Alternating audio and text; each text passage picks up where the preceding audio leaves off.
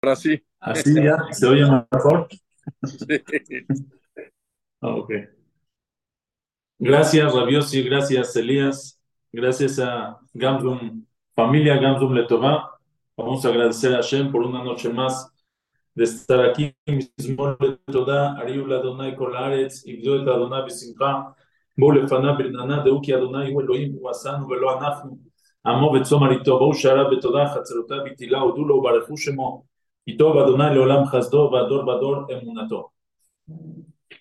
La perashá de esta semana, que es la perashá de Itro, la perashá de Matan Torah, quiero eh, detenerme un poco antes de Matan Torah. Al principio de la perashá, cuando apenas llega Itro al- a, a unirse al pueblo de Israel. Aquí es cuando Itro se convierte en parte del pueblo de Israel. ¿Quién es Itro? Itro era, como dice el Pasuk, Vaishma Itro, Cohen Midian, Joten Moshe. Itro era Cohen Midian, era el sacerdote de Midian. Era Jotel Moshe, el suegro de Moshe. Cuando Moshe Rabbeinu se escapa de Mitzrayim, se escapa de Egipto, muchos años antes, cuando era joven Moshe, después de haber matado al egipcio que estaba golpeando al hebreo y a Moshe lo quieren juzgar y lo quieren matar, Moshe se escapa, llega a Midian, y llegando a Midian se casa con Tziporá, que es la hija de Paró, de la hija de Itro. Pasan muchos años, eh, Moshe ya tiene 80 años, regresa él a Mitzrayim, Hashem habla con Moshe, le dice, ve a Mitzrayim a sacar a mi pueblo. Y cuando Moshe va a Egipto, dice el Pasuk, va Vaikach Moshe et ishto bet Moshe agarra a su esposa Tzipora y a sus dos hijos que tenía, a Gershom y a Eliezer, Vayarkivem alajamor, los monta sobre el burro y los lleva a Egipto. Pero dice aquí Rashi en la perashá de la semana que cuando llegó Moshe a Egipto con su esposa y con sus hijos, y salió Aarón a Cohen, salió Aarón su hermano para recibirlo, le dice su hermano, ¿qué, qué estás haciendo? ¿Para qué estás trayendo? a- con los que ya tenemos estamos sufriendo. Toda la gente que está ahí está sufriendo. Y está trayendo más gente para meterlos a este sufrimiento. Y ahí Moshe manda de regreso a su esposa con sus hijos, los manda de regreso otra vez a Midian. La Mejilta dice que, como dice aquí el Pasuk, que Moshe en ese momento se divorció de Tzipora, su esposa. Entonces aquí dice el Pasuk, Vaishma Itro, Cohen Midian, Joten Moshe, escuchó Itro, el sacerdote de Midian, el suelo de Moshe, Et Kol Asher Asa Elohim le Moshe ul Israel amor. Todo lo que hizo Hashem, Asher Asa Elohim, todo lo que hizo Elohim, le Moshe ul Israel. A Moshe y a Israel, su pueblo. Hashem et Israel mi Mitzrayim, que sacó Hashem a Israel de Egipto. Aquí preguntan los Mefarshim, ¿qué, qué dice el Pasuk? Que escuchó, primero que nada, Vaishma Itro Kohen Midian, escuchó Itro, el sacerdote de Midian. ¿Qué, uh, qué título tan importante para la Torá. ¿Para qué me tiene que decir que era el sacerdote de Midian? Aparte, ¿para qué me lo repite? Ya sabemos, vete atrás, cuando Moshe se casa con las hijas de Itro, ahí dice que era el sacerdote de Midian. ¿Para qué lo repite? ¿Y por qué, qué, qué, qué- por qué es tan importante ahora saber cuál es su título? Entonces dice un virus muy bonito, el Hanukkah Torah, el Rebbe Heschel, Mikraka, de Cracovia, dice así. Dice, él dice, ¿qué es Vaishma Itro? Eh,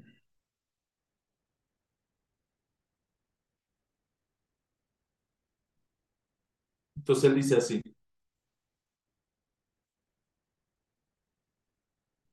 Ok. Dice que la Gemara dice en Masejet Yevamot, en Mekablim Gerim, lo bime David, lo bime Shlomo, y lo bimot Mashiach, que no se recibían Gerim con, con versos, no se recibían en el pueblo de Israel, ni en tiempos de David, ni en tiempos de Shlomo.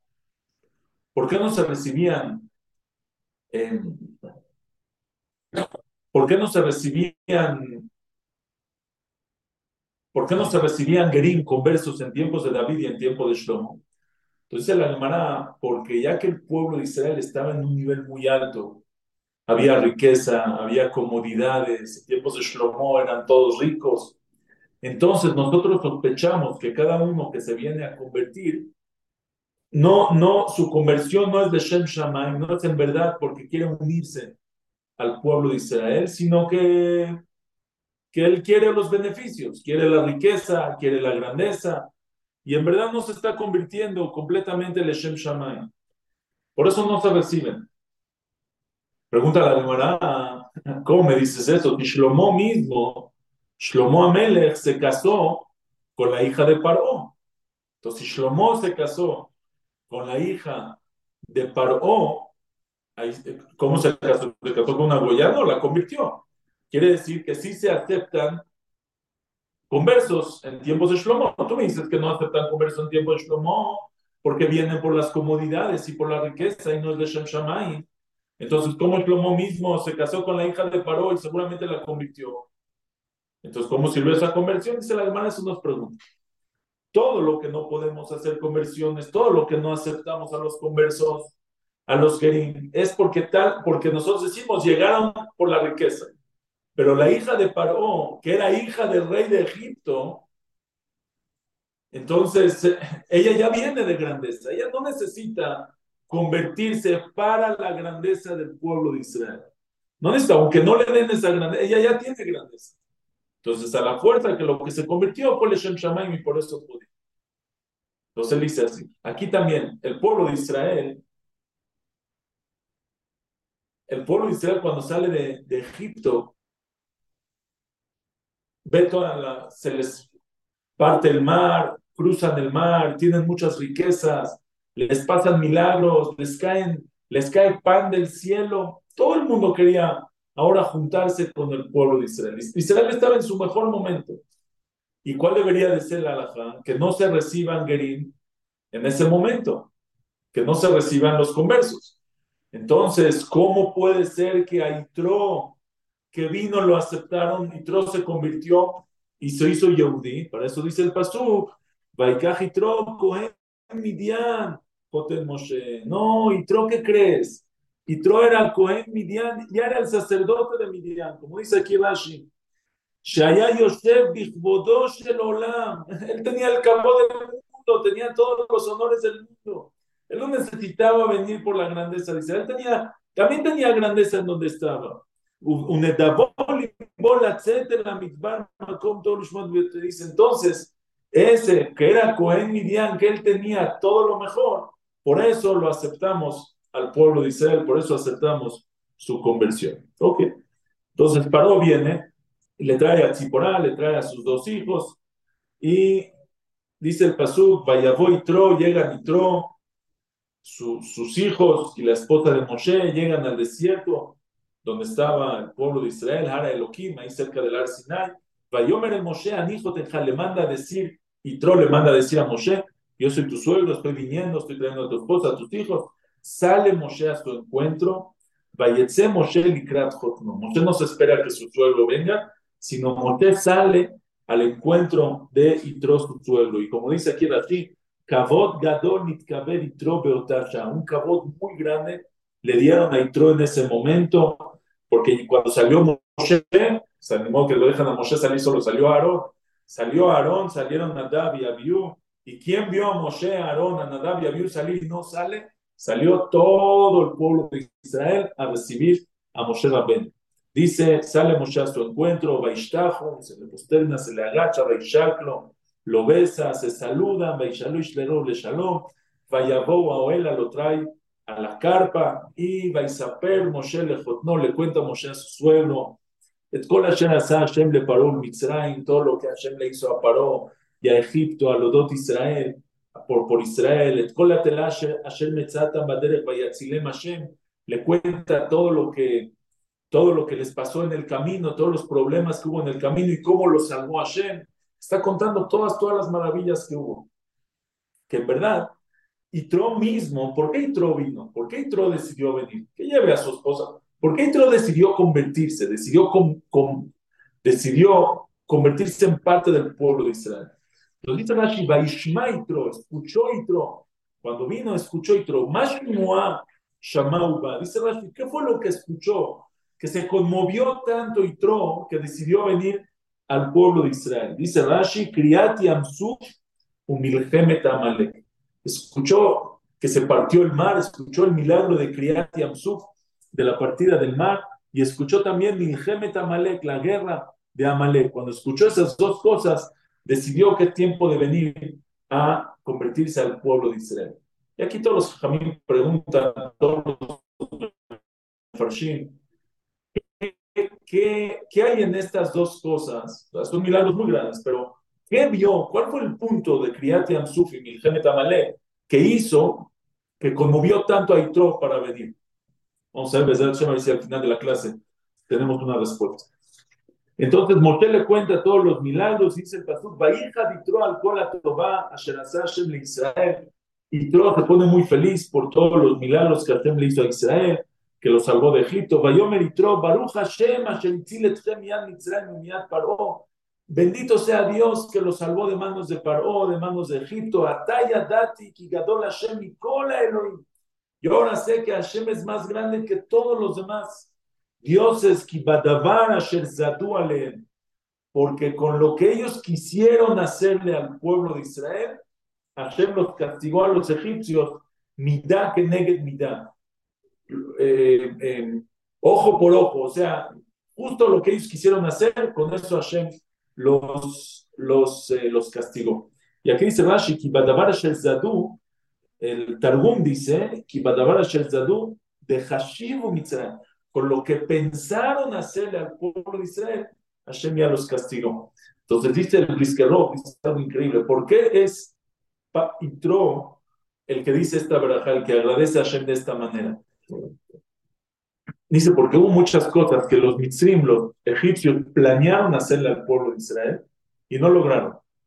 Entonces, eso nadie lo sabía. Nadie supo qué planearon hacerle al pueblo de Israel y no lograron. Y aunque Hashem los castigó por sus planes también, pero nadie supo que este castigo viene por algo, es midá que negue midá. Es justo el paralelo de algo que ellos quisieron hacer. Pero Itro, que dice la Gemara que era uno de los consejeros de Paró y se escapó después cuando no le hicieron caso porque él no quería que, que él no quería que, que, maltraten tanto al pueblo de Israel y él se escapó de ahí. Entonces Paró que era consejero y Tro que era consejero de Paró y Tro sabe perfectamente cuáles eran sus planes.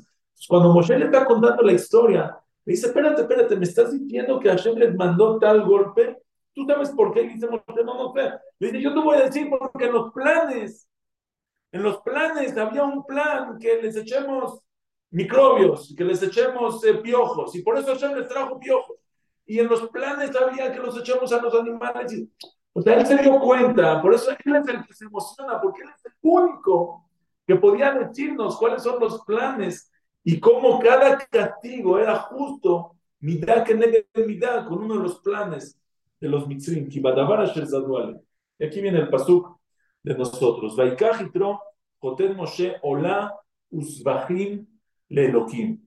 Tomó Itro, el suegro de Moshe, Olá, Uzbahim, Korbanot hizo sacrificios Olá y Zebahim, que son Shlamim, dice Un korban Olá es un korban, es un sacrificio que se quema completamente, es una ofrenda completa para Hashem, y un korban Shlamim es un korban que las partes importantes se sacrifican, algunos miembros internos del animal se sacrifica y todo lo demás se lo come el dueño, el que trajo el corbán, se lo puede comer, lo puede compartir con sus amigos. Entonces dice, Moshe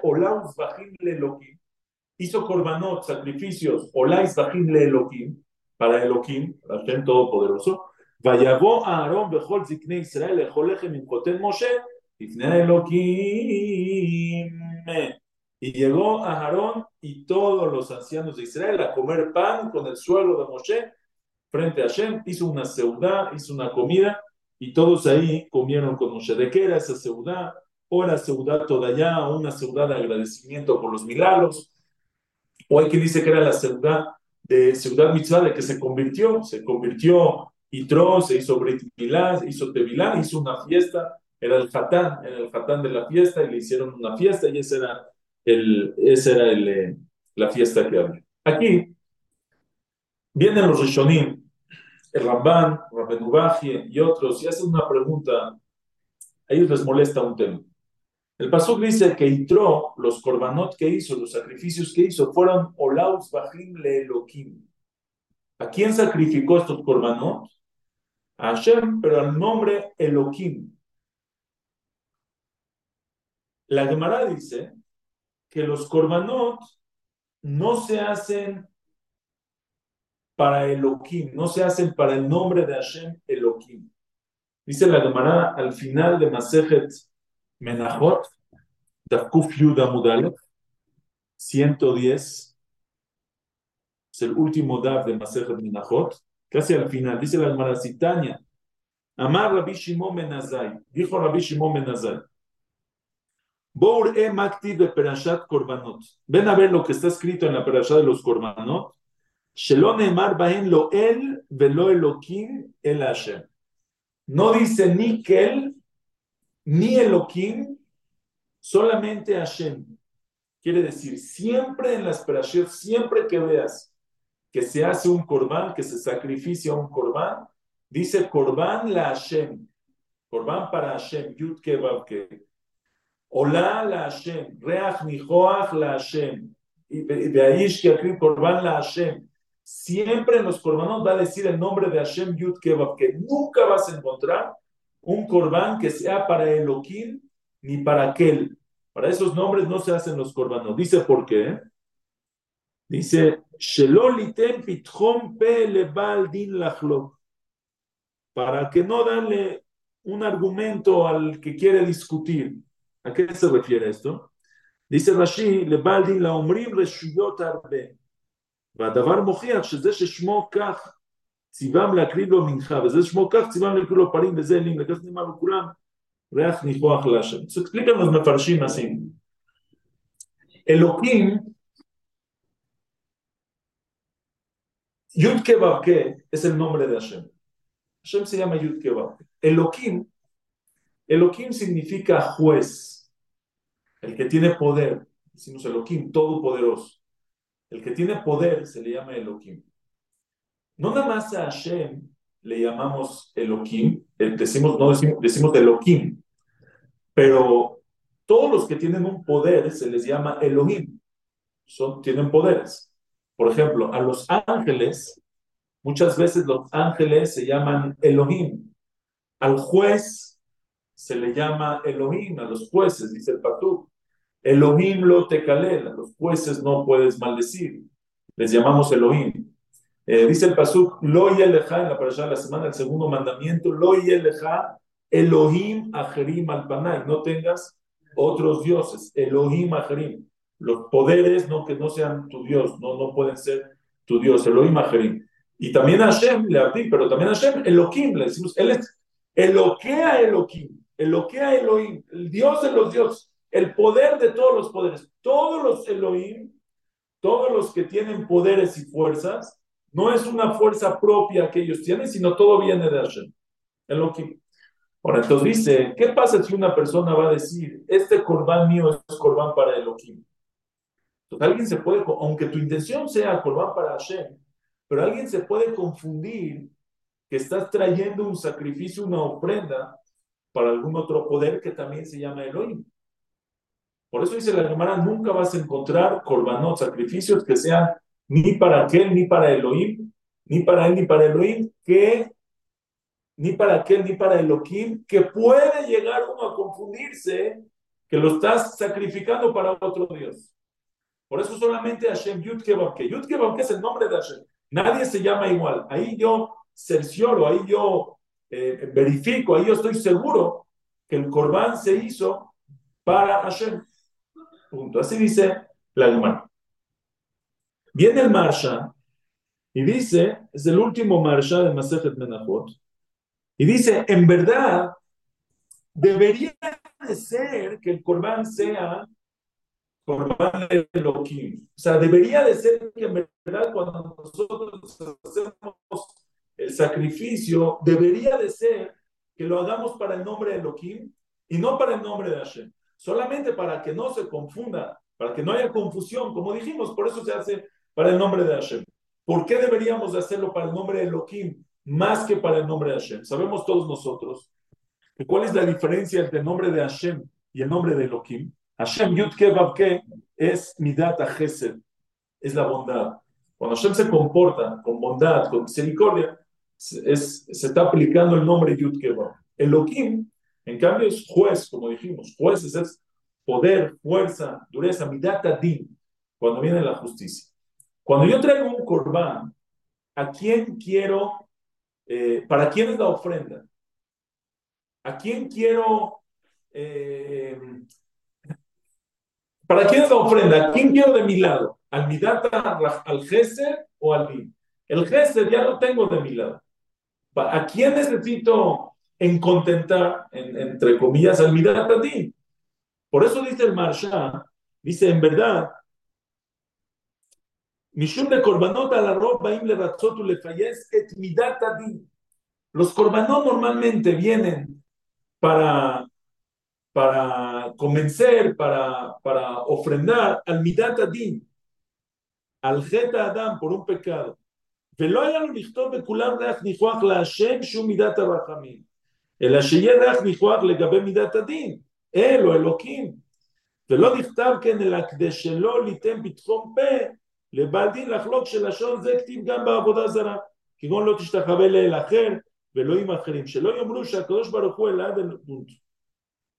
Entonces él dice, en verdad debería de ser que los korbanot sí diga korban la que o korban Elohim, porque estoy ofrendando para el Midat Adin, para Hashem, por supuesto, no son dos personas, Hashem y Midat Adin, pero para, para el Midat Adin de Hashem. Pero para que no haya confusión, para que no digan que es para la boda será que también se llama Elohim Ajerim. Por eso el Pasuk dice que el Corban es de Hashem. Así explica él. Marsha, así dice la Gemara, el que quiere profundizar más en esto, que vea el Nefesh Shar, Gimal, Perek Tet, que ahí también el, el Nefesh explica más profundo todavía por qué los Korbanot son para Hashem y no para Elohim que Elohim son diferentes fuerzas, cada quien que le interese que lo vea. Viene el Ramban y pregunta, una cosa, después de todo este relajo, ya, se acabó lo difícil, no sé si lo revolví o no, pero se acabó lo difícil. Aquí ya se desrevuelven. Si los korbanot tienen que ser para Hashem y no para Elohim, como dice el Pasú, que vino eh, Vayabó, Vaikach y Trojoten Moshe, Olaus Bajim, Leeloquim. ¿Cómo dice el Pasuk? Que Coitro trajo Olaus Bajim Leeloquim. El Olal, sus sacrificios fueron para el nombre Elohim, para Hashem, pero para su nombre Elohim. Si dijimos que no se puede, no te puede, no puedes traer un corbán que sea para Elohim, tiene que ser para Hashem. De hecho, el Pasuk más adelante en, en Perashat Mishpatim, dice el Pasuk Harbet Yutet, Zoveach la Elohim Yahoram, Iltila Donai Levado. Dice el Pasuk, Zoveach la Elohim, el que sacrifica le Elohim a los dioses Yahoram, es muerte, es Hayab Mita. Biltila Hashem Levado, solamente Hashem Yud la simple explicación es, la Elohim, el que, el que sacrifica un sacrificio la Elohim a los otros dioses, a la Abodazara, el que hace un sacrificio a la Abodazara, o el que hace cualquier servicio a la Abodazara, ya jora más. Si había testigos, si había advertencia, lo llevan al Bedín, es pena capital, el Bedín lo mata. Biltila Hashem levado, solamente puedes traerle el korbanot para Hashem. Pero viene el Ramban y dice, Od Sod Amor. Dice que hay un secreto grande y el Zohar Kadosh trae este secreto. Dice, Zobeach le Elohim Yahoram, Biltila Hashem Levado, el que hace un korban, la Elohim, no la Elohim a los otros dioses. Eso ya sabemos que no se puede. Pero incluso el que hace un korban para Hashem, pero Zobeach la Elohim, pero su korban, su sacrificio es para el nombre Elohim Yahoram. Es Hayab mitad, no se puede. Biltila Hashem levadó. Solamente debe de ser para Hashem, para Yud Entonces, ¿cómo puede ser que Itro, su corbán, fue Baikaj, Itro, Joten Moshe, o Laus Bajim, Lelokim? Si no puede una persona hacer corbanot para Elohim. Esa es la pregunta que hace aquí el Ramban. Viene el. Eh, Viene el Ramban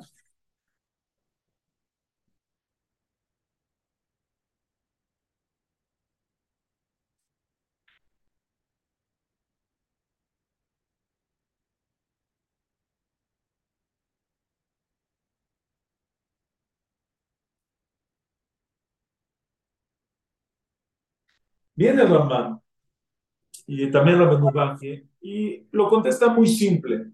Es una respuesta así. Gamar Olaus Bajim le Elohim dijo el Pasuk que Itro trajo Olaus Bajim para Elohim. Babur Sheitro Adain lo yada Hashem. Porque Itro todavía no conocía el nombre de Hashem. No conocía el nombre de Hashem de Yud Kebabke. Él solo conocía el nombre de Elohim. כי משה אמר אשר עשה השם לפרעה מצרים ויצילם השם, אבל יתרו הקריב לאלוקים. Te dice una simple respuesta. ¿Qué crees? Yitro apenas se está convirtiendo, apenas se está acercando. Es su primer seminario. No le han explicado todavía eso de Elohim y Hashem. Solo conoce Elohim. ¿Qué quieres?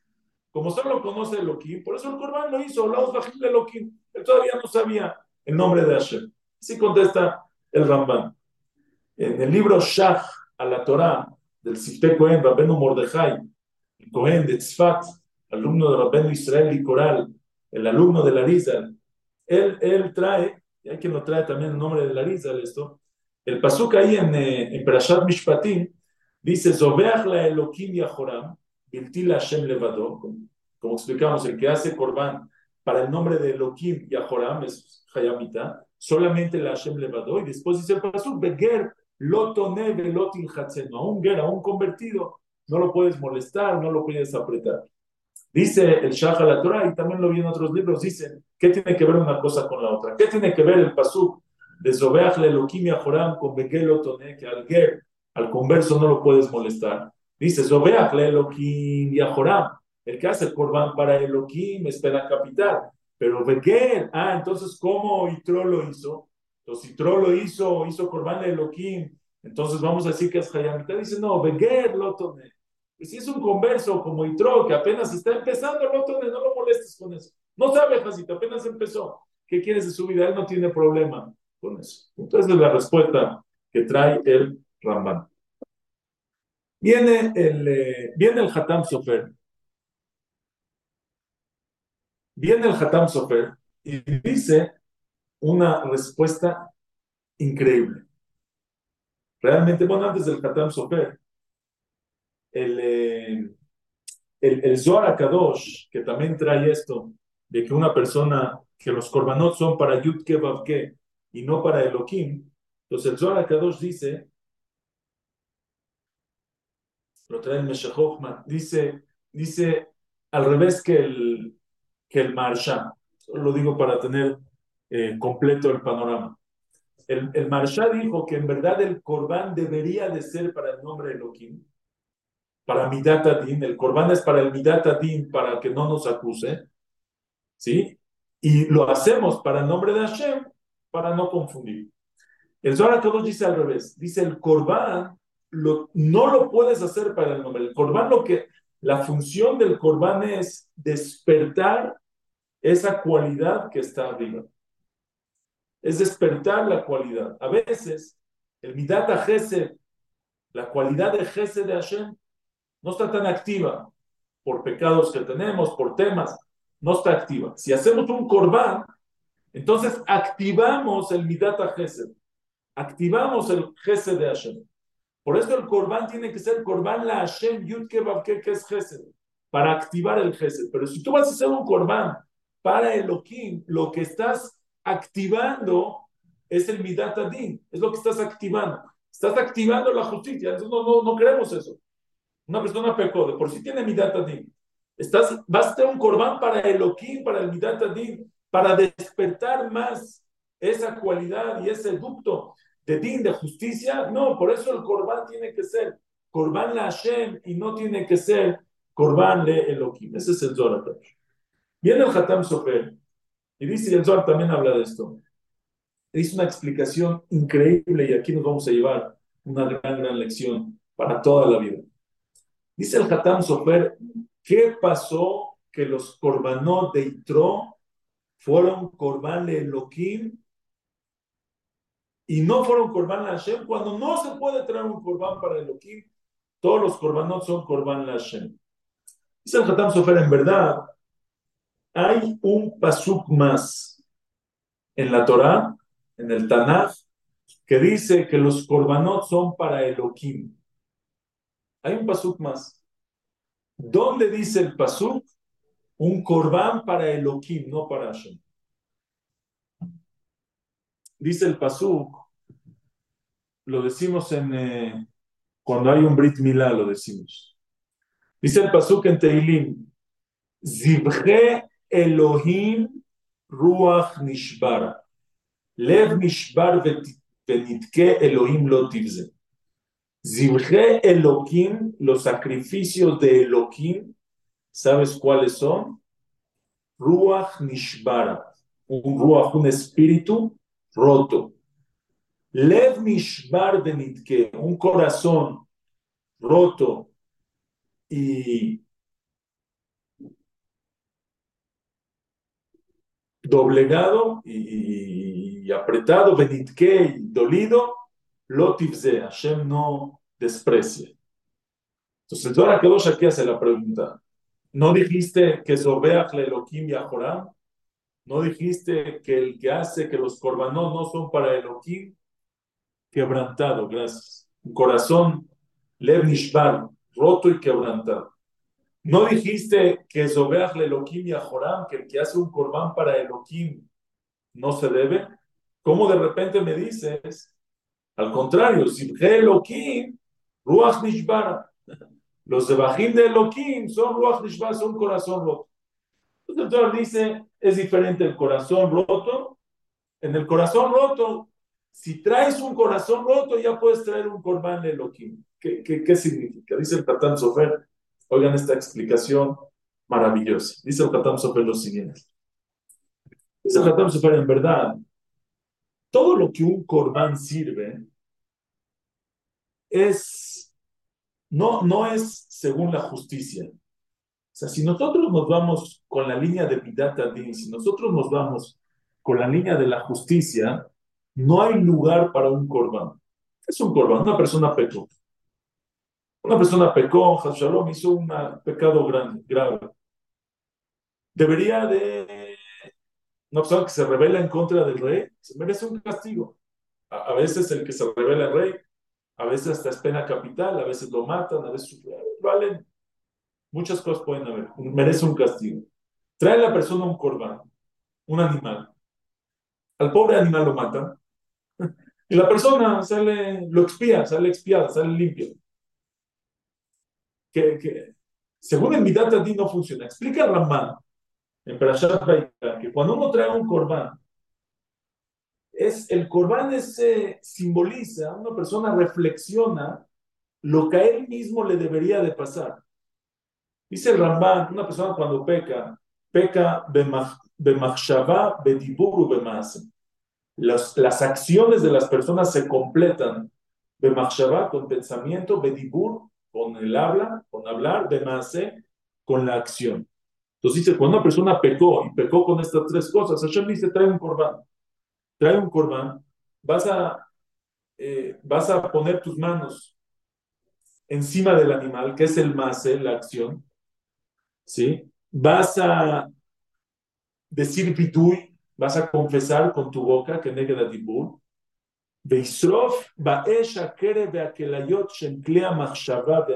Quemas en el fuego los intestinos, los riñones, que son klea machshava de son los kelim que llevaron al deseo y al pensamiento.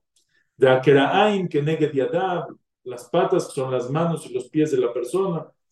Beizrok Adam salpica la sangre, que es como si fuera Adam Nafsho, la sangre de uno mismo. ¿Para qué? Adam Para que una persona reflexione cuando están haciendo todo esto. Él pecó en su cuerpo, por eso tiene que quemar el cuerpo del animal, y en su alma. Adamo Anefesh, la sangre es el alma, y por eso se salpica la sangre. De Raúl lo Lo aleno debería de ser que él mismo se derrame su sangre, reciba el castigo y le pase algo a su cuerpo. Abore, solamente que llega el Gesed, la bondad de Hashem, que Hashem dice, ¿sabes qué? Con que tú reflexiones y me des algo a cambio de ti, yo ya te lo recibo. Nefesh nefesh, etc. Quiere decir, dice Ramán, cuando una persona trae un corbán, es para que yo reflexione, para que yo reflexione que todo esto que le está pasando al cabrito me debería de pasar a mi hija Y Acosh Bajú con su gesed, con su favor, está diciendo que le pase, trae un corbán en vez, de en vez de ti, y cuando una persona reflexiona, se arrepiente, ya no lo vuelve a hacer, y Hashem lo perdona. Ahora, eso es gesed, como el Ramán mismo dijo, Lule gesed amore. Eso es, eso favor, el mirat a ti, una persona que, que, no le hizo, se rebeló en contra del rey y lo van a matar, no le puedo decir al rey, ¿sabes qué? Mata a mi vaca en vez, yo no lo vuelvo a hacer. No hay mata a mi vaca en vez. Sí, la teshuva funciona, Me toca sacrificar algo en vez. Eso es, eso es gesed. Eso es midat, eso es midat a gesed. Según el midat adin, según la justicia, según el camino de la justicia, no hay lugar para un corbán. Por eso el corbán no lo puedes sacrificar para Elohim, para el nombre de Elohim que es Midat Adin. Porque según el Midat Adin, según el camino de Elohim, de Midat Adin, no hay lugar para el corbán. Si yo voy a tener un sacrificio para Midat Adin, me va a decir, no sé de qué me estás hablando. Aquí en este tribunal de Midat Adin, en este talón de Midat Adin, no sirve de nada lo que estás haciendo. No te puedo perdonar. Tienes que salirte, te vas al salón del Gesed, al palacio del Gesed. Uh, Gesed, bondad. Dice, ayer no me puedo yo matar a mí mismo, pero te voy a traer, no me puedo sacrificar a mí, pero voy a sacrificar un animal en vez de mí. Ya reflexione, dice Hashem, Gesed, aquí es bondad, ¿qué crees? Bienvenido. Fadal, tráeme el corbán, tráeme el animal en vez de ti, reflexionaste, no lo vuelves a hacer. Ya confesaste, hiciste bidú y prometiste no volverlo a hacer, te lo tomo. Pero eso está en el palacio del, del, del Por eso el Corbán se trae para Hashem, Corbán la Hashem, Reach Nifuach la Hashem, solamente para Yud Kebabke, para Midat Gesed, pero no puedes traer un Corbán para Midat Adin, porque en el camino del Midat Adin, en el palacio, en el tribunal de la justicia, no cabe el lugar del Corbán, no puede haber un Corbán de Shem Elohim. ¿Está claro? ¿Hasta aquí está bien? Pero todo esto es, aquí viene la joya, todo esto es cuando una persona va a sacrificar a un animal en vez de esos es Pero ¿qué pasa si una persona se sacrificaría a él mismo? El castigo es que lo maten. Si él trae un animal en vez de él, que el animal sirva es pero ¿qué pasa si una persona se, sacrifica a él mismo? Este, este sacrificio, ya se acepta también según mi Adin, la justicia. Todo lo que es Gesed es que yo te acepte a un animal en vez de ti. Pero si me trajiste a ti, esa es justicia, te lo recibo. Esa es justicia, expiarte porque te sacrificaste tú. Si tú te estás sacrificando eso ya hasta el Midat Adin acepta que es un sacrificio que se puede recibir. Dice el Pasuk, ¿sabes cuál es un sacrificio que puede sacrificar para Elohim? Para Midat Adin, ¿sabes cuál es el sacrificio que se recibe? También en el tribunal de la justicia, también en el palacio de la justicia, Elohim, Ruach Nishbara espíritu roto. ¿Qué es el espíritu? Lev Nishbar Benitke. Vengo yo con todo mi deseo, vengo con mis tabot, con mis deseos, con mis, eh, con mis anhelos, con lo que yo quiero, con lo que yo deseo. Quiero hacerlo, pero quiero mucho. Y sacrifico, y nefesh, es razón, con todo mi, mi, mi, deseo, mi, mi esperanza, quiero hacerlo y lo sacrifico, rompo mi espíritu. No lo hago por Hashem. Eso es Elohim, te sacrificaste a ti. Esa es tu sangre la que estás salpicando en el Mizbea. Te sacrificaste a ti, eso te acepta también según mi datadim. Ibje Elohim, Ruach Nishbara, Lev Nishbar Benitke, Elohim lo tipse. Elohim no lo desprecia, mi datadim lo recibe. Mucha gente piensa que este pasuk se refiere, Nishmara, Una persona que está todo quebrantado, está por cosas que le pasaron. Según esto, no, no son cosas que le pasaron. Es lo que tú sacrificas de ti mismo. Lo que estás dispuesto a sacrificar por Hashem. Pero es que yo quiero, quiero. El otro día hablamos, estábamos estudiando Gemara, la Shabbat.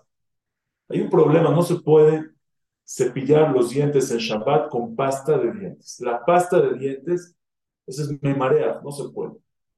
Entonces dijimos, hay, hay este, pasta de dientes líquida que se puede usar en Shabbat, etc. Llegó uno dice, pero no puedo, pero yo no voy a poder, yo necesito lavarme los dientes en Shabbat. Necesito, es, me siento todo mal, me siento todo raro. Imagínate que un Shabbat no tengo la pasta de dientes líquida. Ya no me lavo los dientes, ese va a ser un sacrificio que vas a hacer. Lev mishbar benitke elokim lotis. Eso es dije elokim. Quiero, necesito. Es que me gusta comer eso. Pero no te puede. Hashem dijo que no. ¿Qué estás sacrificando? Te estás sacrificando a ti, tu deseo. Quiero hablar este la Shonara, lo quiero decir. Le quiero gritar a tal persona. Quiero. Y lo rompo, me quiero dormir una hora más pero lo rompo y me paro y voy a la tefilá y pongo tefilín y quiero ir a tal lugar, pero es Shabbat y no lo hago. ¿Qué haces? Te estás sacrificando a ti, no trajiste algo en vez, no trajiste un animal en vez. Te trajiste a ti.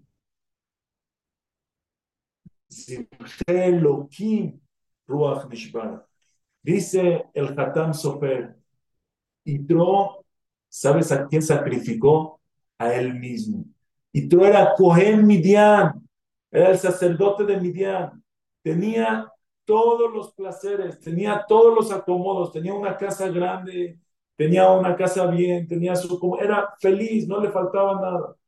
Y llegó, ¿a dónde? Al desierto, a un lugar seco, para vivir en carpas. ¿Qué estás haciendo, Itro? Dejaste todo lo que tenías para venir a vivir aquí en el desierto, no te falta nada. Y tú a quién se sacrificó? A él mismo.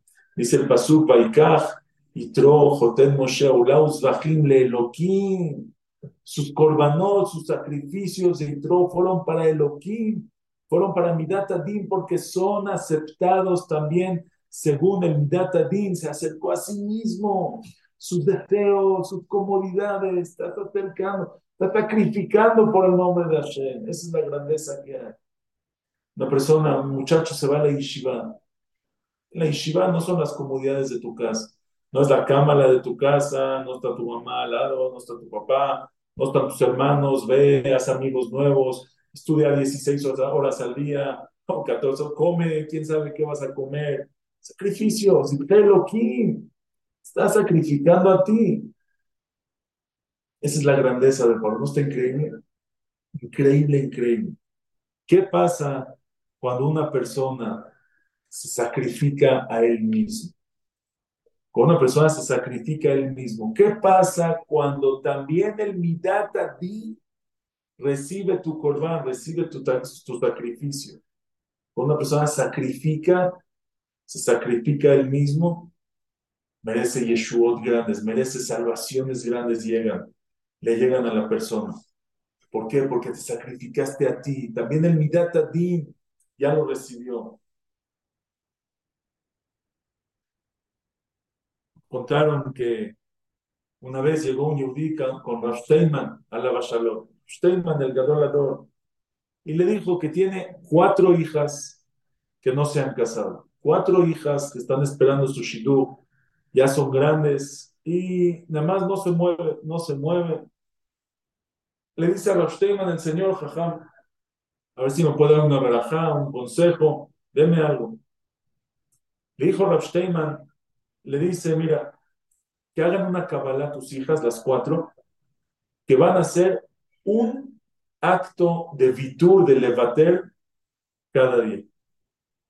Cada día, cada una de las cuatro va a hacer un levater, va a ceder, va a ceder algo a alguien. Cada día uno, una vez al día van a ceder. Dice, eso puede traer la salvación, eso puede traer la salvación en Hashem. Hicieron una tabla, la pusieron en el refri y cada día, cada una que hacía un vitur ponía una palomita y así lo hicieron todos los días. Pasaron cuatro meses y las cuatro se comprometieron una tras otra. ¿Qué pasó? Levatel, hiciste Elohim, trajiste un corbán, pero no trajiste un corbán de un animal, trajiste un corbán del bueno, trajiste a ti de corbán. El Midat ya no se puede oponer, ya no hay, el Midat ya aceptó. Sacrificaste a ti mismo, ya lo hiciste. Sabido, también es conocido la historia que uno llegó con Rabjaim Kanievski, que no tenía muchos años, no tenía hijos, y entró con Rabjaim Kanievski y le pidió una verajá pero casi casi lo obligó, le dice, me tiene que prometer que voy a tener un hijo. Le dijo, mira, ve y busca una persona que se queda callado a la hora de un pleito y pídele una veraja. Busca, busca a alguien que se pelearon con él y podía contestar y se quedó callado. En ese momento pídele una veraja. Y así fue, este señor pensó que era fácil encontrar, pero no lo consiguió. Hasta que una noche estaba en una fiesta, en una boda, y en eso eh, se vio dos personas peleándose y uno le empezó a gritar al otro, le empezó a insultar, le empezó a decir algo de su trabajo, de su negocio, y el cuate se quedaba callado, callado, y en eso estaba a punto de pararse y regresarle una buena, corre. El señor que le dice, por favor, por favor, no le contestes. Necesito que me des una veraja. Me dijo Rabjaim Kanievski que busque una persona que se quede callado a la hora de un pleito y me dé una veraja. No era fácil quedarse callado cuando puedes, tienes que contestar le dio la braja, se quedó callado, le dio la braja y ese mismo año tuvo un hijo. ¿Cómo es posible? Zimje Elohim Ruach Nishbara. Rompiste tu Ruach, rompiste tu naturaleza. Ese acto de romper, ese es lo que trae la Yeshua, eso es lo que trae la salvación. Dice el Malvin, lo trae en todos sus libros, en todos sus libros, en todos los Kumashim, en, en todos lados el Malvin repite el mismo Yesod. Dice el Malvin, la persona es Olam Katan, la persona es un mundo chico y el Olam, el mundo, es un mundo grande. Dice, se los voy no les voy a leer todo porque está largo, pero dice, Akadosh Baruchu, Iskil bechokhmato le kasher anagat shnei olamot Akadosh Baruchu conectó estos dos mundos, el mundo grande y el mundo personal, el mundo de la persona, Hashem los conectó, niflaim dakim, neelamim. Dice, están atados, están conectados, hay un cableado ahí espiritual que está conectado. Beofen las leyes de la naturaleza en el mundo grande, y kan uve y mashfu, ahar Anagata Maasima Bejirim Baolam Esto es en Teilim la Metvav. Dice el Malvin, Hashem lo conectó que la naturaleza en el mundo grande se rige y se dirige por medio de la naturaleza de la persona en su mundo chiquito. Dice, Acheidmu Aolam de Adam, qué precioso, hasta que parece el mundo y la persona, Kishnek Lezemer, son como dos instrumentos musicales que están conectados.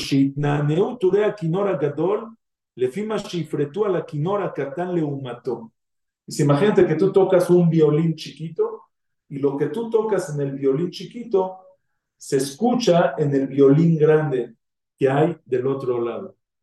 Dice, Adam Ra Otov cada acto de la persona, bueno o malo, despierta para él en el mundo grande, bien o mal. Entonces él dice, una persona, lo dice en Shirash lo dice en varios lugares, una persona que rompe su naturaleza hace que pueda romperse la naturaleza en el mundo grande. ¿Por qué los también dicen, haz, una Kabbalah. Una persona necesita una Yeshua, necesita una salvación. ¿Qué hagas? Haz una Kabbalah. Recibe algo sobre ti. ¿Por qué tengo que recibir? Porque recibe algo sobre ti. Rompe tu naturaleza en algo tuyo para que se refleje eso. Hashem va a romper la naturaleza en el mundo grande para ti. Dice el, el, el aquí, dice, eso, es, así Hashem creó el mundo, es el sistema de la naturaleza, rompe tu naturaleza. Eso es Zibje Elohim. Haz un Zibje Elohim, haz un corbán para Elohim, haz un corbán que el Midat Adin lo acepte. Haz un corbán, sacrifícate a ti, no me traigas otra cosa. A ti sacrifícate, algo que a ti te gusta. Quieres contestar a la hora que te, rompes por dentro para no contestar. Si te ganaste, rompiste la naturaleza en el mundo grande, se rompe la naturaleza. Levater, cede, perdona, cállate la boca. Vas a ver, vas a ver Yeshuot. Salvación es su nombre. Con eso explica un Midrash muy famoso. El Midrash dice que el mar, cuando se partió para el pueblo de Israel, para allá la semana pasada, el mar no se quería partir, en verdad. Cuando Moshe le dijo al mar que se abra, el mar no se quería abrir. Y al final, ¿por qué se abrió el mar? Dice el Pasuk, Hayam Yanos. El mar vio y se escapó. Dice el Midrash Marra, ¿qué vio? Aronosh el Yosef Vio el Arón, vio el ataúd de Yosef. Cuando vio el ataúd de Yosef, ahí se partió el mar. Todos preguntan, ¿qué tiene que ver una cosa con la otra? ¿Qué tiene que ver que se, que se partió el mar por el ataúd de Yosef? La respuesta es, el mar no se quería partir porque esa es la naturaleza del mar. El mar, su naturaleza es que está completo, no que está partido a la mitad. Pero cuando vio a Aronoshe Yosef, cuando pasó Yosef, Yosef rompió su naturaleza. Yosef se sacrificó él mismo, dije Elohim de Yosef. Yosef rompió su naturaleza y eso le dio el, el mérito, eso se reflejó en la naturaleza del mundo, en su mundo chico. Yosef rompió su naturaleza y eso se reflejó en el mundo grande que el mar se parte por el pueblo de Israel y pueden cruzar el mar. Esa es la grandeza del Ziftelohim, de cuando uno sacrifica a él mismo. Dice Rabutner, dice algo tremendo. Al final de la parasha pasada, dice el Pasuk, Zahor, dice el Pasuk, viene ahí este, la guerra de Amalek con el pueblo de Israel. ¿No? Dice el Pasuk, Dice el Pasú.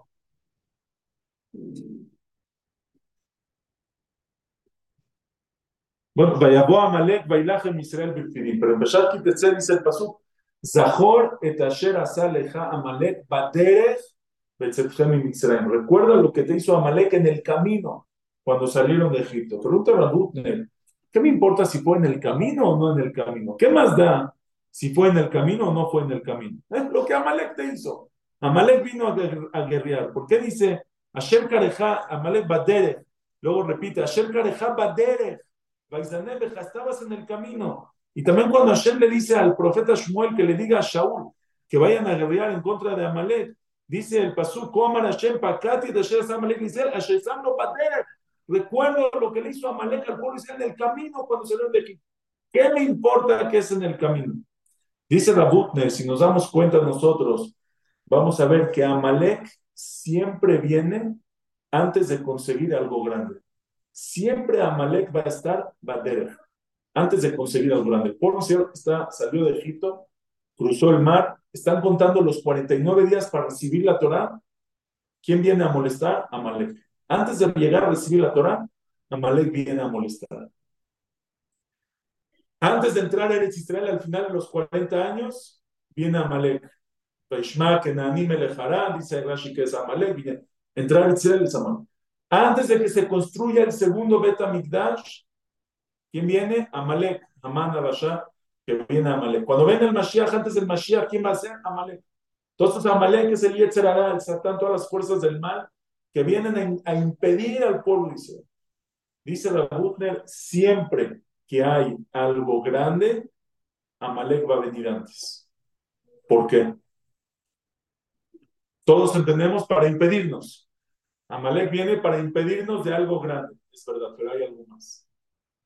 Si quieres algo grande, tienes que sacrificar.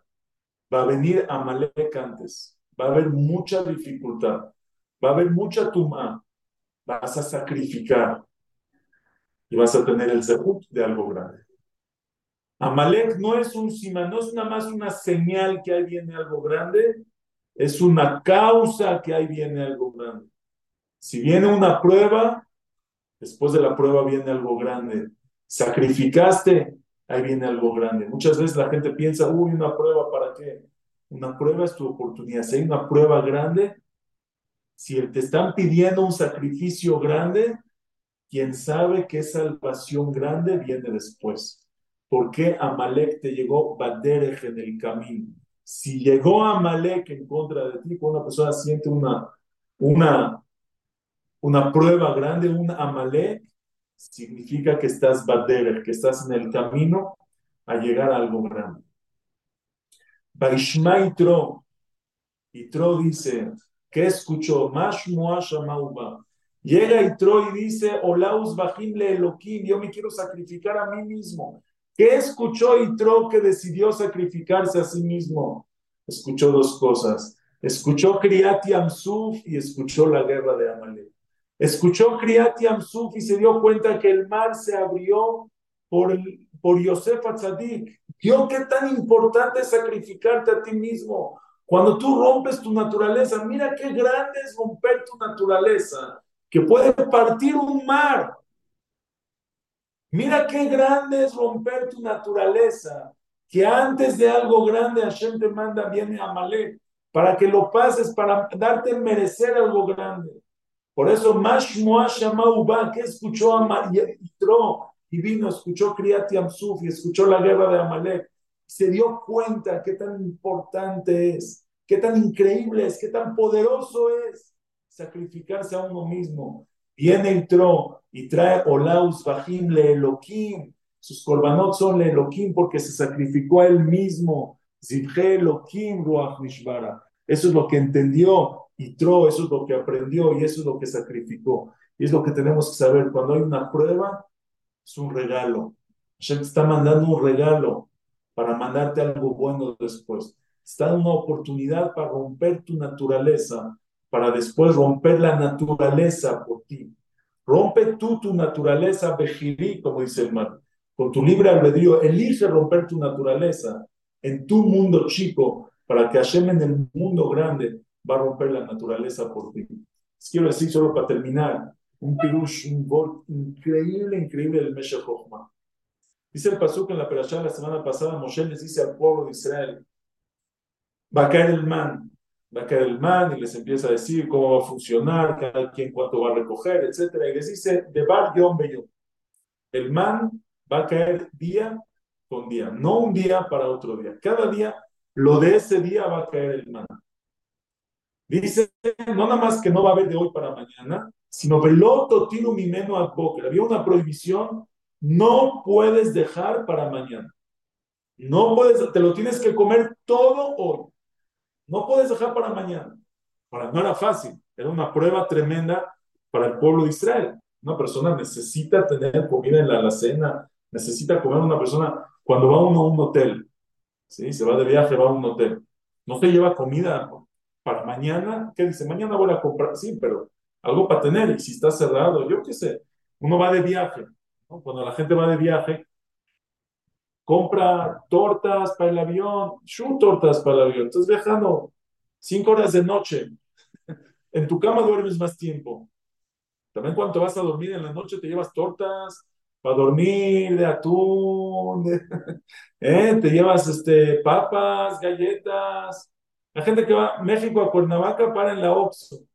No para, no para el camino. ¿Qué para el camino? Una hora. ¿Qué camino? estar comida, tranquilidad. No, no, no, no, no. Yo no puedo saber, y si no hay comida, y si. No, no, necesito comida.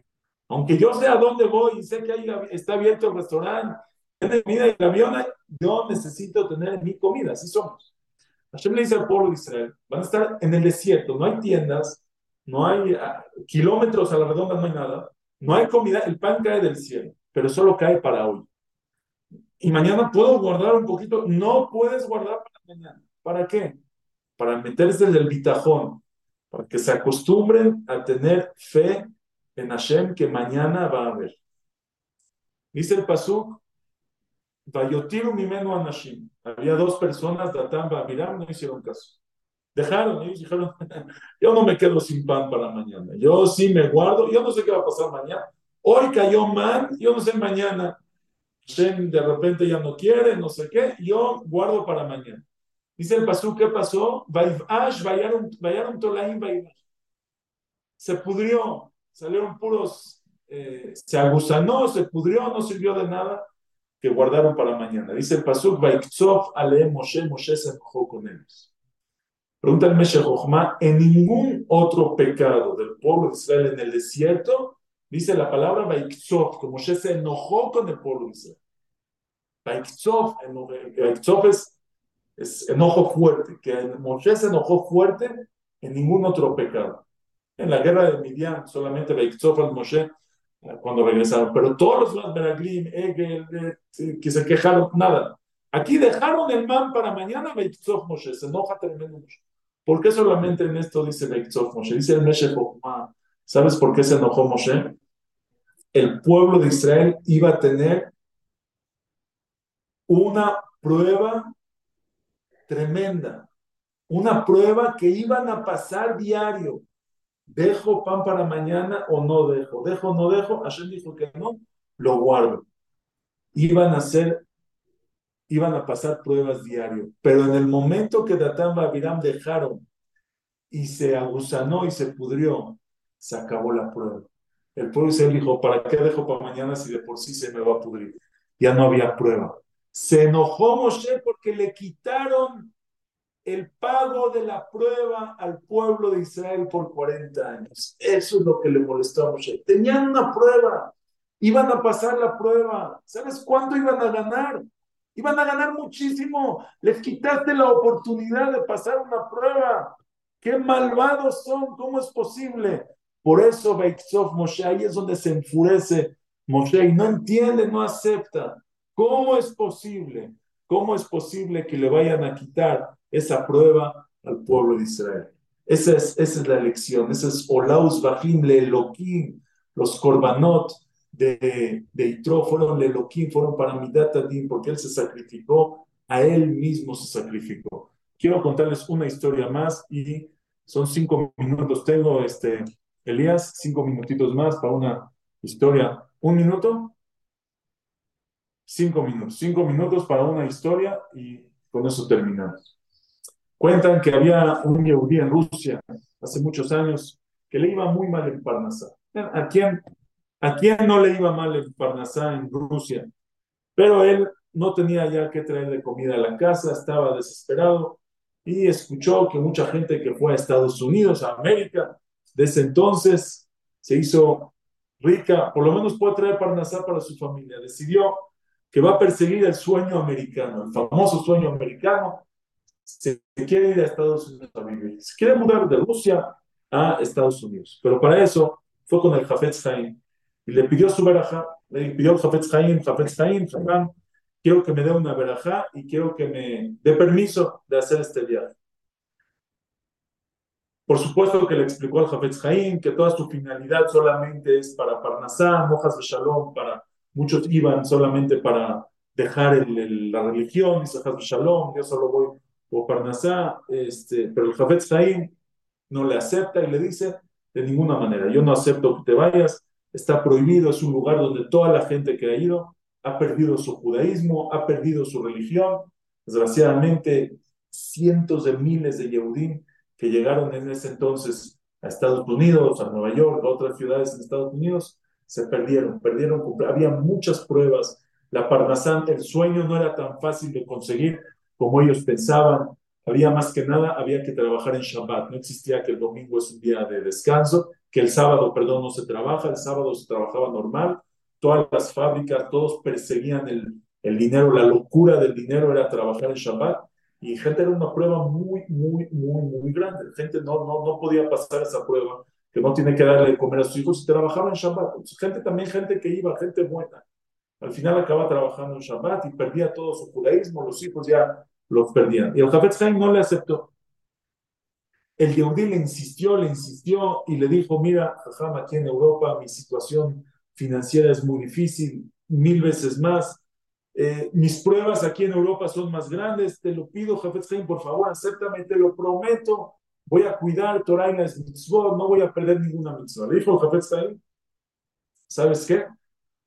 Hacemos un trato. Le, extendió la mano y le dijo, si tú me juras, júrame, Yatka, si tú me juras que nunca vas a profanar Shabbat, que no vas a dejar de cuidar Shabbat, te doy permiso de que vayas. El Señor le dio su mano al Jafetz Haim y le juró al Jafetz Haim, nunca voy a dejar de cuidar Shabbat. Así fue, viajó, viajó a, Estados Unidos, llegó a Estados Unidos, Baruch Hashem, llegó, encontró un trabajo fácil, una parnasá buena, no le pidieron que haga Hilul Shabbat, que, que trabaje el Shabbat, que era algo muy raro, muy raro, que normalmente trabajaban seis días y en Shabbat el que no trabajaba lo corría.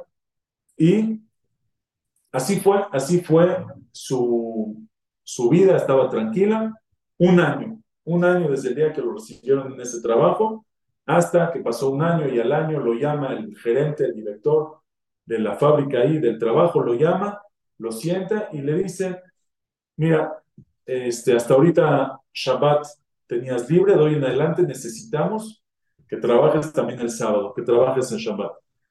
Y se lo dijo muy claro, si no aceptas trabajar en Shabbat, entonces no tienes a dónde regresar el domingo. Una prueba difícil, eh, mucha gente, como les dije, no la pasó, pero em, no, ¿qué se hace? Prueba. Por un lado, su parnasá está en la balanza, pero ese Yehudí no se rompió, él se acordó perfectamente que le juró al Jafet Zain y le dijo, lo siento mucho, yo cuido Shabbat. Cuido Shabbat, firmó, donde se le dieron, se despidió y se fue a su casa. No era fácil, al principio todavía tenía un poco de dinero, de ahorros que tenía de todo el año que trabajó, poco a poco. Se le empezó a acabar el dinero, en ese entonces no había eh, campañas de Tzedakah, no había cupón de Tzedakah, no había alguien que le ayude, no había organizaciones de ayuda. Y estaba solo frente a todo un país que persigue el dinero hasta que ya no había que comer, no había para traer comida a la casa. Lo alena una persona que no tiene para traer comida a la casa y estaba a punto de romperse. Fue después de tres meses, un Shabbat, regresó del Knis, Shabbat en la mañana, se quitó el talit y dijo, esto se acabó, no puedo más, no puedo más. Decidió que vaya al trabajo, vaya a la fábrica, le va a decir al gerente que acepta seguir trabajando en Shabbat. Ya no puede ver más la situación en su casa, que no hay nada para comer, no hay ni con qué hacer kiddush. Él vaya a trabajar en Shabbat. Él no va a hacer kiddush Shabbat, por supuesto, va a tratar de no trabajar, se va a sentar, no va a hacer cosas de oraitá, solo cosas de la banana, etc. Se pone su sombrero, que usaban en ese entonces, y sale. En camino a la fábrica. En camino se acuerda de la mano que le dio al Jafetz Haim y le juró que no iba, que iba a cuidar Shabbat. Dice, le juré al ¿qué hago? Y empezó un conflicto interno. Si voy, no voy, si voy, no voy iba, regresaba, iba, regresaba. Al final decidió, no voy a trabajar. Le juré al Jafetz Haim y no voy a trabajar. Regresó a su casa. Mochae Shabbat le tocan la puerta. Abre la puerta de su casa y es el director, el gerente de la fábrica. Él mismo le dice, vengo para pedirte que regreses al trabajo. Le dice, ¿pero qué pasó? ¿Que ¿Por qué cambiaste de idea? le dice, mira, te voy a decir la verdad, la verdad que tú eres un trabajador excelente. Y un día yo le, le recomendé al dueño de la fábrica que te suba de puesto, que te dé un puesto más arriba, con más sueldo, pero es de mucho más responsabilidad. Yo le dije que tú eres una persona muy buena y muy responsable y eres muy leal. Y el dueño me dijo, y si no es leal, yo cómo sé si es leal o no es leal. Entonces, la única manera que yo tenía para convencerlo, le dije, mira, él es una persona muy leal. Tú vas a ver que él va a estar dispuesto incluso a perder su trabajo para las cosas que, son leales para él. Él no va a trabajar en Shabbat, aunque le quite su trabajo, para que veas cómo es una persona con sus valores bien, bien fuertes. Y me dijo el dueño, vamos a hacer una prueba. Tres meses lo vamos a dejar sin trabajo, que se le acabe todo el dinero. Y vamos a ver si va a seguir siendo leal, leal a sus valores o no. Y así fue. Hicimos una prueba. Y hoy se cumplieron tus tres meses. Vengo a pedirte que regreses. Vas a tener un mejor puesto y un mejor sueldo. Esa es la historia. Dice la Naftali Kovshitz. Muchos aprenden, lo que aprenden de esta historia es que una persona por hacer mitzvot, por cuidar Shabbat, no pierde. Que eso es verdad. Dice Kovshitz, yo aprendí algo más. ¿Por qué justo en el último Shabbat es cuando más difícil se le puso la prueba? Todo el tiempo tuvo prueba, pero ¿por qué la prueba más, más difícil fue justamente el día que llegaron? Dice, ¿sabes por qué? Porque se necesitaba un Zirfe Elohim.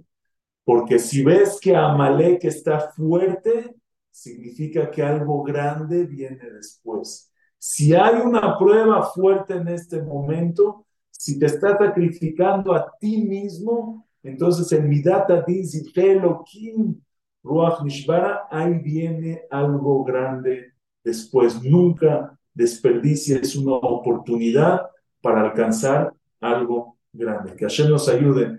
Le pedimos siempre a Hashem, alte bien y sayón. Que Hashem no nos ponga en pruebas, pero que tengamos siempre claro que una prueba es un escalón. Una prueba es una piedra que tienes en el camino. O te puedes tropezar y caer, o te puedes levantar y alzar y llegas a algo más grande que hay allá arriba. Que Hashem nos ayude siempre y veamos pronto la Geulash Lema, Amén, amén, amén, Qué mensaje tan potente, qué clase tan potente, qué mensaje dice acá, qué grande es Ham y qué grande el secreto que explicó recién de romper nuestra naturaleza para recibir Yeshua aunque lo hayamos escuchado, lo explica tan bonito y tan claro que entra en Shamay a la mente y al corazón.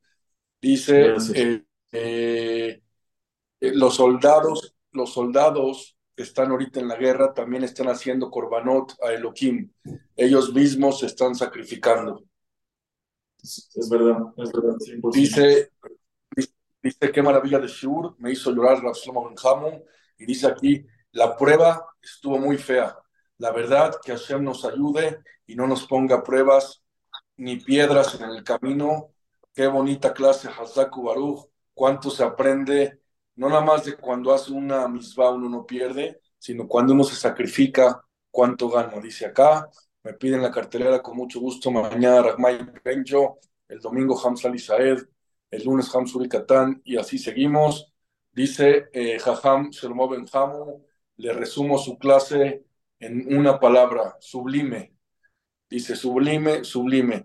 La lectura que tiene este jajam para transmitir es muy grande y muy profunda. Dice acá, gracias Gamsum Letová por Gracias a ustedes. Eh, nos vemos mañana con Ramay Benjo, misma hora, mismo canal. Y Hamsel Hamu, lo tenemos de nuevo en 15 días. Hashem. Solomó, potente mensaje, potente clase. Simplemente, como dice aquí, impresionante. Es un gran sabio, a Ham eh, eh, por favor, ya no le digan tanto a Ham porque de por sí no es fácil convencerlo. Ya no le digan tanto. Gracias, buenas noches. Hasta mañana, que Hashem los bendiga. Amén. Vai, vai.